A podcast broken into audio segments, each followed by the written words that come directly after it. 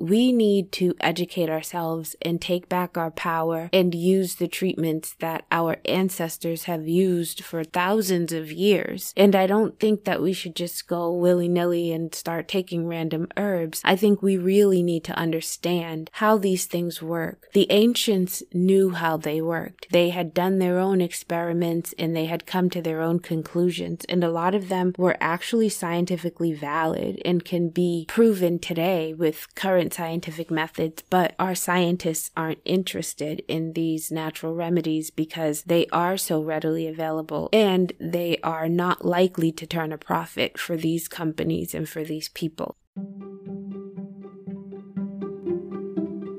The statements I make on this podcast are for educational purposes only. My statements have not been evaluated by the FDA. Therefore, the statements I make are not meant to diagnose, treat, cure, or prevent disease. All of the information I share is simply for informational purposes only. You should always consult with a licensed healthcare professional before you start taking a new vitamin, supplement, medicinal herb, or conventional medication. You should also get professional advice before you start a new exercise program or if you suspect that you might have a health problem. Knowledge is power. I hope you use the information I share with you to seek the best care for yourself and the people you love. Thank you for listening.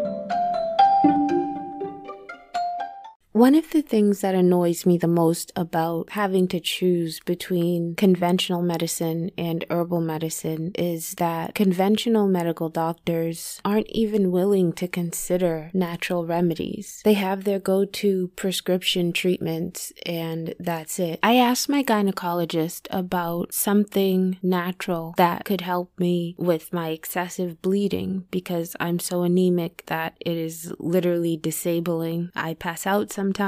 I never have enough energy. I'm constantly like taking a moment to sit and lie down. The doctor immediately said no, that she didn't know of any natural treatment for that, but that there was a medicine called tranexamic acid that I could take that was known to lessen bleeding in a lot of different situations, including excessive menstrual bleeding. So I took the tranexamic acid and it did help, but it also gave me a very painful blood clot in my arm. I don't know if it was dangerous. They didn't check the rest of my body. I suspect that I also had a blood clot in my leg. I noticed that one a little later, but the blood clot in my arm was confirmed by ultrasound. And all of this was happening when I had the shingles outbreak. It was just so bad. I had things happening on top of things, and that's why I just didn't record or upload any podcast episodes for a while because I was just not well. And even now, I'm mostly recovered, but I am just extremely weak, extremely weak. It's difficult to even explain. I have this other weird symptom that I've been dealing with for a long time that's called postural orthostatic tachycardia syndrome. And I noticed that it's always worse after I've had some kind of illness. So, like, the shingles left me pretty sick, like in bed for a while. And now I seem to be dealing with that again, where I like either need to sit down in the shower because I'm getting extremely dizzy, my heart rate goes up really high. So, anyway, the reason for this recording is that I feel that the spirits are trying to send a message to me. And the first message that I felt like I kept receiving was that I should be sharing information about herbs related to women's health because of the current situation in the US Supreme Court where they're really going hard for abortion rights. They really don't want us to have the right to access that medical treatment. So we need to educate ourselves and take back our power and use the treatments that our ancestors have used for thousands of years. And I don't think that we should just go willy nilly and start taking random herbs. I think we really need to understand how these things work. The ancients knew how they worked. They they had done their own experiments and they had come to their own conclusions. And a lot of them were actually scientifically valid and can be proven today with current scientific methods. But our scientists aren't interested in these natural remedies because they are so readily available and they are not likely to turn a profit for these companies and for these people. This all brings me back to my problem, which is the excessive bleeding, anemia, and overall fatigue. I say fatigue and it sounds like, oh, if you're tired, you know, take a little nap or make sure you sleep better at night. And it's not that kind of fatigue. I literally have to chug large amounts of coffee to give myself the energy I need to just do the normal stuff in life. It is debilitating. My iron levels are so low that they said there was no way I could ever catch up just with diet. I needed to have iron infusions and I'll probably need them again, but I don't want them. I'm deathly afraid of needles. It gives me way more anxiety than it's worth. I'm probably taking years off of my life with how completely upset I get every time I have to go and subject myself to something like that. It just doesn't seem good. So the National Institutes of Health put out a paper and I'm going to read a little bit of it. They're talking about natural supplements to treat menorrhagia, excessive bleeding on your period. A variety of different herbal supplements have been used to treat menorrhagia. The goals of alternative treatments of menorrhagia are the same as the goals of conventional treatment control the bleeding, prevent and treat anemia, and restore an acceptable menstrual pattern. A review of literature demonstrated that a variety of different supplements were recommended. The correct dosage on these herbs is critical, so the chiropractor should consult a botanical or herbal reference text to ensure correct amounts. Chaste tree chasteberry or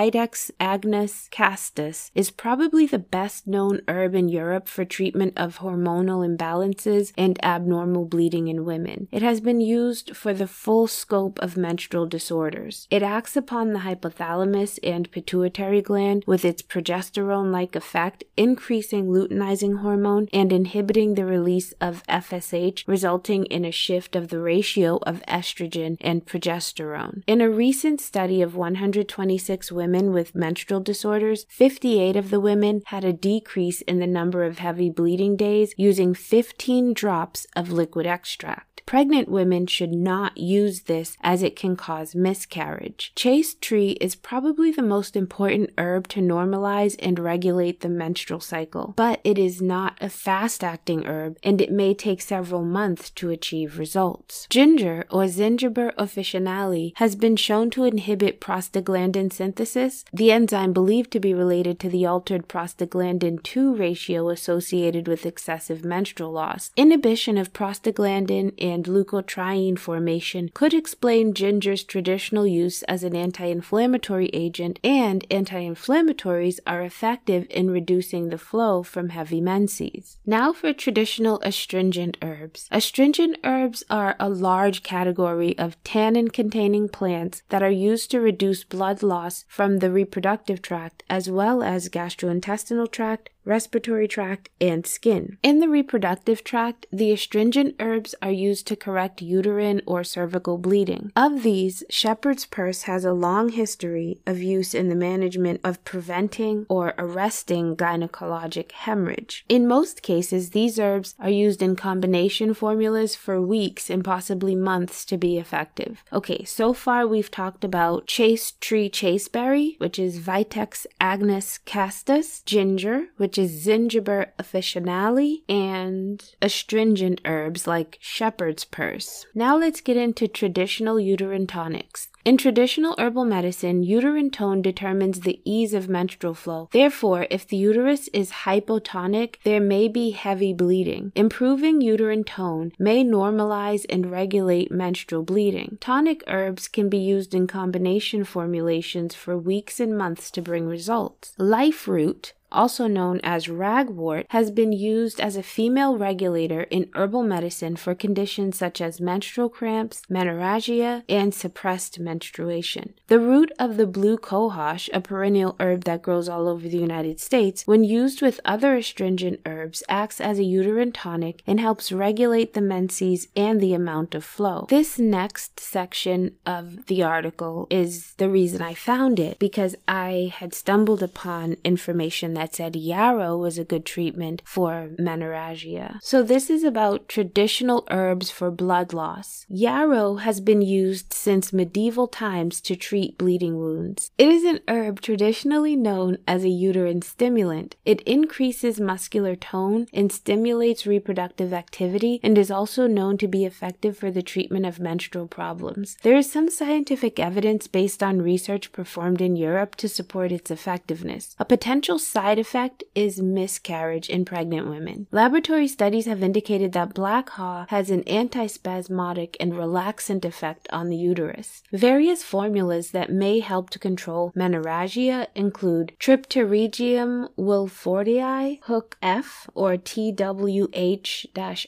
Xiao Yao San, modified, also known as rambling powder, and Dong Quai or Dang Gui. Dong Quai is used in Chinese medicine for the treatment of multiple gynecological conditions. Its exact mechanism of action is unclear, but it has been proven to have vasodilation and antispasmodic properties. However, it can cause uterine contractions in pregnant women. One study from China in 1984 discussed the use of Tripterygium wilfortii hook and its effects on menorrhagia. Of 12 total women, 7 developed amenorrhea within 3 to 6 months, and 4 had a reduction in menses, and 1 had no change at all. So this was a pretty small sample size. They did this study using just 12 women, and like they said, seven of the women developed amenorrhea. Amenorrhea is the total absence of menstruation. It's often defined as missing one or more menstrual periods. Primary amenorrhea refers to the absence of menstruation in someone who has not had a period by age 15. Tripterygium wilfortii is also known as Lei Gong Teng. It's sometimes called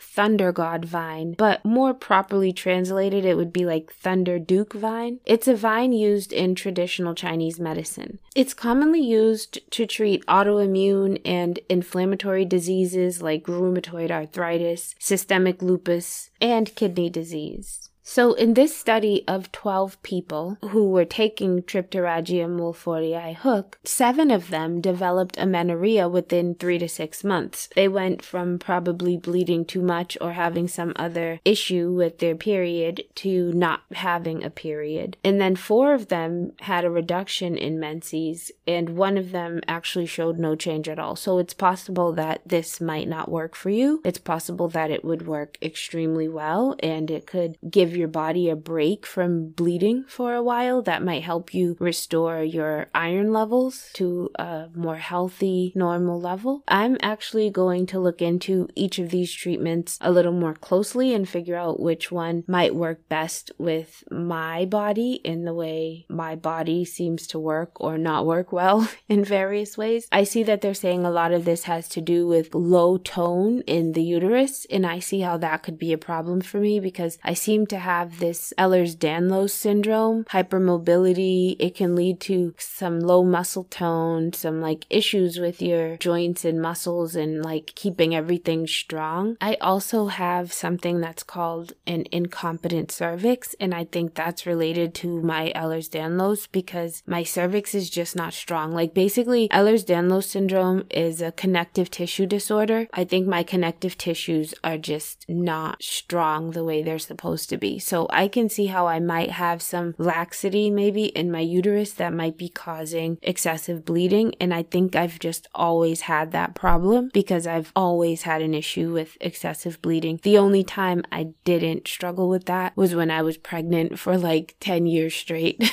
which is crazy. Like I can remember at times preferring to be pregnant because then at least I wasn't bleeding so heavily every month. I definitely need to get this under control. Like when I was younger, my periods were more spread out so much so that it seemed like almost a problem. And now they're so close together that I'm not getting a break. And that's why I feel completely disabled. When I am on my period, there are at least two to three days when I can't go anywhere because no matter what I do, I'm going to bleed through my clothes. That's one sign that I'm definitely bleeding too much. And then after that, I'm so weak. This is a problem, needs to be addressed. But the thing that I think is interesting is that I've been drawn to these herbs recently that have the side effect of inducing abortion. And I think it's really important to share information about all of these herbs. And I would like for women in states where they no longer have access to abortion to know about these options. I understand what it's like to be in a bad situation and to have your options limited. So I'm very thankful that I live in a state that is considered liberal when it comes to that and that doctors really advocate for their patients here. And I think doctors advocate for their patients everywhere. It's unfortunate that the legal system here in America feels like they have the right to get involved. Legislators are trying to force women and girls to give birth when they don't want to. That is such a problem. such a problem. Nobody should be forced to give birth if they don't want to. Nobody should be forced to carry a pregnancy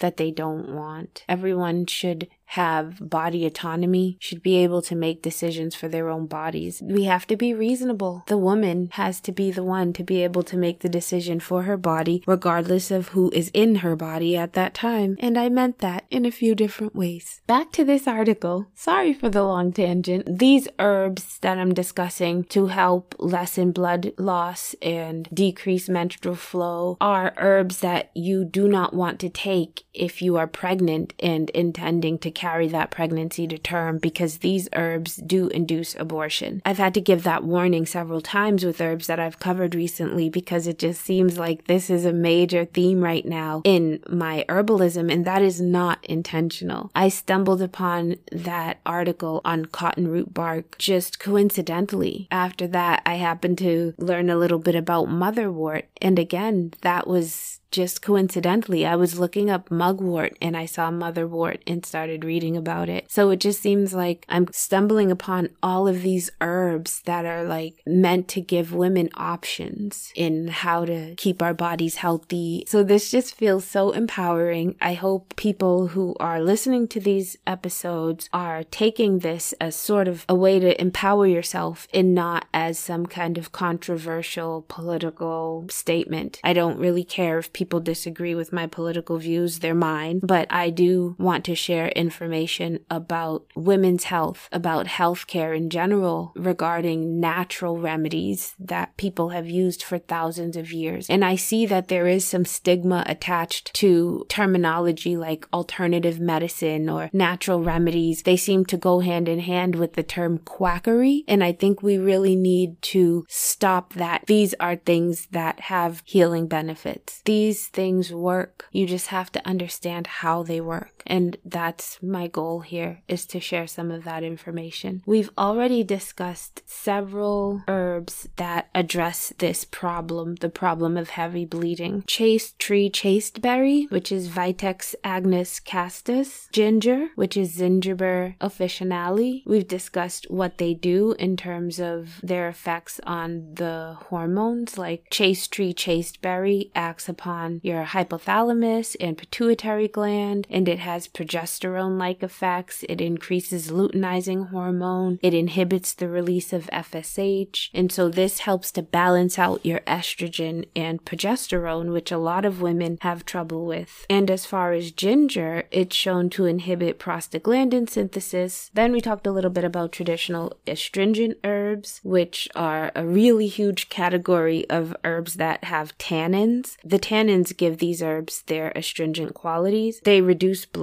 loss from the reproductive tract, also from the gastrointestinal tract and the respiratory tract. So even if you have like a bad cough that you're like coughing up blood, you might want to try an herb with some tannins to help reduce some of that bleeding from the respiratory tract. I've even heard that people use some of these herbs to treat nosebleeds, but in the reproductive tract, astringent herbs are used to correct uterine or cervical bleeding. And shepherd's purse was the example that they gave there. But they keep mentioning that a lot of times you have to take these herbs for weeks or months in order to notice the real effects of them. And I'm going to make sure I fully understand the side effects, but I'm willing to start a course of maybe an herbal blend or something that is meant to reduce bleeding because I am desperate. I talked a little bit about traditional uterine tonics as well. These help to improve the tone, like the muscle tone of the uterus. And again, you have to use these things for like a few weeks to notice the results. But they talk about life root, ragwort. Life root is also known as ragwort. And they also talk about the root of blue cohosh. And then lastly, we got on to yarrow and some of these other things that are traditional herbs for blood loss. In addition to yarrow, there was Tripterygium wilfortii hook. That one seems to be pretty popular. Also, Xiao Yao San, which is also known as rambling powder, and then Dongquai or Dongui. I just talked a little bit about the study that they did of the 12 women who were taking Tripterygium wilfortii hook and how seven of them saw a complete stop in their periods altogether. This herb is thought to exert an inhibitory effect on ovarian function. Wedelia calendulaceae les is a perennial herb that contains as its principal constituent isoflavonoids and wedelolactone, which are analogous in structure to the clover estrogen coumestrol. In addition to its use with menorrhagia, Wedelia calendulaceae less can be used for uterine hemorrhage. Other herbs that have been mentioned as helpful for menorrhagia are bayberry bark, Myrica cerifera, also known as wax myrtle, and black cohosh. I'm going to include the link to this article because it is really good. There's lots of great information here. They have a table of herbs and their classifications. The herbs are classified as either astringent with tannins, astringent without tannins, uterine tonics, and then traditional herbs for blood loss. Any one of these herbs could fall under more than one category. Bethroot is an astringent herb with tannins, and it's also a traditional herb for blood loss.